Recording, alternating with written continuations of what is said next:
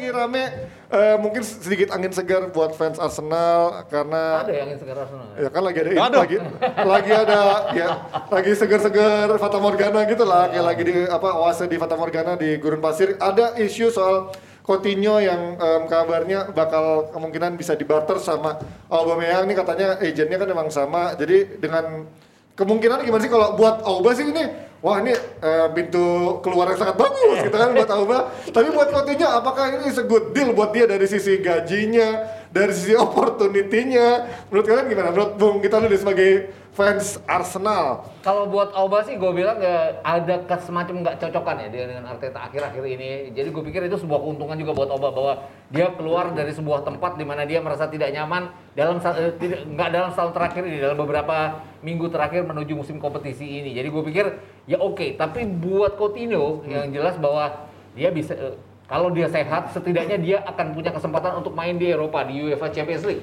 Ya. Justru ini nggak main sama sekali ya, bahkan di Conference League pun nggak main. Jadi gue pikir ini sebuah kerugian di samping mungkin gaji yang turun atau segala macam nantinya. Auba juga tidak menutup kemungkinan ya, katanya kan dia bersedia menurunkan gajinya eh, sebesar 2 juta dolar dalam satu musim. Jadi gue pikir secara eh, finansial mungkin dia kekurangan, tapi secara kesempatan bermain di Eropa ya dia cukup tinggi. mantap banget ya optimis banget ya kalau tapi kalau dari Kalau jadi. Kalau jadi. Kalau mungkin ini melihat em, apa isu barter ini suatu hal yang realistis apa enggak karena kan dua-duanya yang pertama ya mungkin dari Coutinho ke Arsenal kayaknya sebuah suatu hal yang downgrade kalau kata orang-orang kan. Terus juga kalau kata dan juga kalau gue dua tahun lalu kan Coutinho juara champion. Masa Iya. dia mau sih main nggak di juara champion, nggak Nah, main di champion itu iya, kan pertanyaan. Di. Eropa dia nggak main di champion nanti. Iya, iya. Weekend dia ngapain gitu kan? Terus ditambah juga Barcelona kalau soal barter Ji, Eh. itu dia nggak pernah sukses. oh ya kayak kemarin terakhir Kilisan, Neto, terus Deco. Pjanic sama si Arthur ya Iya, itu juga nggak pernah sukses. Nah ini kan sekarang bakal ada uh, Saul Niguez ya rencananya sama uh, Griezmann ada agenda lagi. Nah ini juga ada agenda lagi. Se- Sebenarnya ini tawar-tawarannya gaya Barcelona sebenarnya. Dia menawar-nawarkan pemainnya yang paling tinggi karena kemarin kan sebelum akhirnya um, Messi Hilang. turunin gaji ya kan?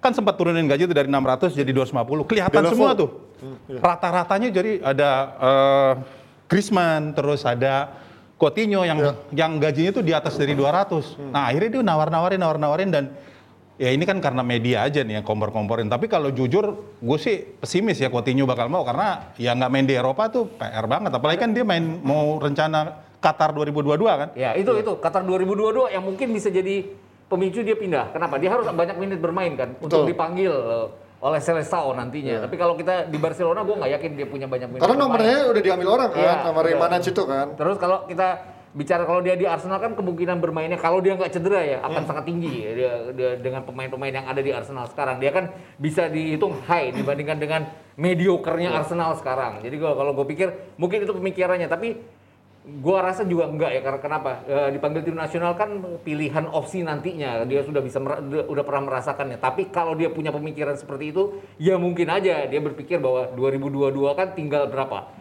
18 bulan lagi ya kenapa enggak gitu loh. Tapi Mas kita yakin dengan gaya main coachingnya cocok sama gaya main Arteta kalau masih bertahan. Karena kita lihat dia kan tipik- tipikal pemain yang suka dribbling-dribbling, main Iya. skill dan juga suka ngedelay em, apa tempo permainan. Dan juga tipikal yang bukan ngebantu pertahanan ketika dalam Betul. keadaan transisi bertahan ini apakah cocok sama gaya main Arteta? nggak- nggak membantu pertahanan itu yang akan menjadi kendala. Karena gimana pun Arsenal kan sel- selalu Arteta nyuruh udah untuk ke apanya semua pemain mencoba untuk bertahan ya. Ya. Tapi ada satu mungkin yang disenangi oleh Coutinho adalah bahwa dia kan juga senang ya be- eh, apa eh, menunggu bola dari belakang untuk permainan gaya Arteta itu ya mungkin akan jalan tapi juga gua nggak yakin akan dengan cepat dia bisa beradaptasi. Gimana kalau Bung Ben melihat Coutinho kan em, em, ketika dia ditaruh di nomor 10 otomatis bakal membunuh perannya Smith Rowe di sana kan. Mungkin ada peran lain yang bisa dimainkan kayak salah satunya mungkin nomor 7 atau nomor sisi kiri ya kan dia memang dulu di Liverpool mainnya juga agak melebar ke kiri dan juga cut inside kan. Kalau menurut Bung Ben ke- kemungkinan posisi apa yang akan paling cocok di Arsenal kalaupun dipaksakan ada? Derby prestisius kemarin London ya, Brentford lawan Arsenal itu juga membuktikan. ya, Prestisius. Gue pikir mau ngomongin week 6, pokoknya week 1 ini ngomongin. Prestisius di championship. posisi Balogun kan cuman bertahan di menit eh, babak kedua lebih dikit ya kan, Iya. sebelum akhirnya masuk eh, Sako ya, Iya. Eh, Saka ya, Saka. Nah, Saka Saka. akhirnya masuk. Nah itu membuktikan memang perlu nih posisi-posisi itu karena kalau dilihat pertandingan-pertandingan dua musim lalu lah terakhir dia juara champion, itu Coutinho memang kalau gue yang ngelihatnya false nine-nya itu penting. Nah, gue nggak mau dal- terlalu dalam soal uh, taktik dan strategi gitu ya. Tapi gue lihat secara statistik ketika dia dibiarkan bebas, Coutinho jauh lebih uh, impresif. Ya. Tapi lagi-lagi Arsenal musim lalu kan 4 Brazil.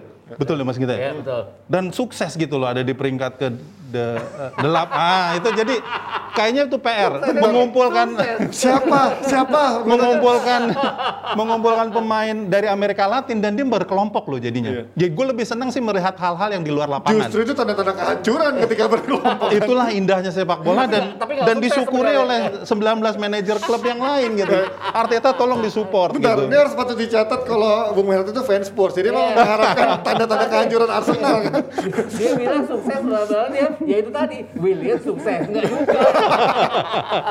David Luiz beberapa pertandingan iya, tapi kan yang lain enggak. Jadi kalau gue pikir Bahaya loh itu. Tapi ini cepet-cepetan jadi Iya. artinya. Kalau swap itu nggak cepet terjadi kan Arsenal juga katanya ngincer Odegaard ya kan Nah, akan, ini dilepas, ya. akan dilepas oleh Real Madrid Iya, ya. iya. Artinya kalau Odegaard udah dapat ya nggak perlu Coutinho juga gitu loh Oke. jadinya. Ya tetap aja Auba gimana pun di Arsenal kan ya tahun lalu kan cuma 10 gol ya, 15 gol di semua pertandingan. 15 gol, betul. Ya, tetap namanya double digit. Oke. Ya. Kalau nggak ada Odegaard, eh, Arsenal mungkin ada di posisi 15, kemarin di 8. jadinya. Oke.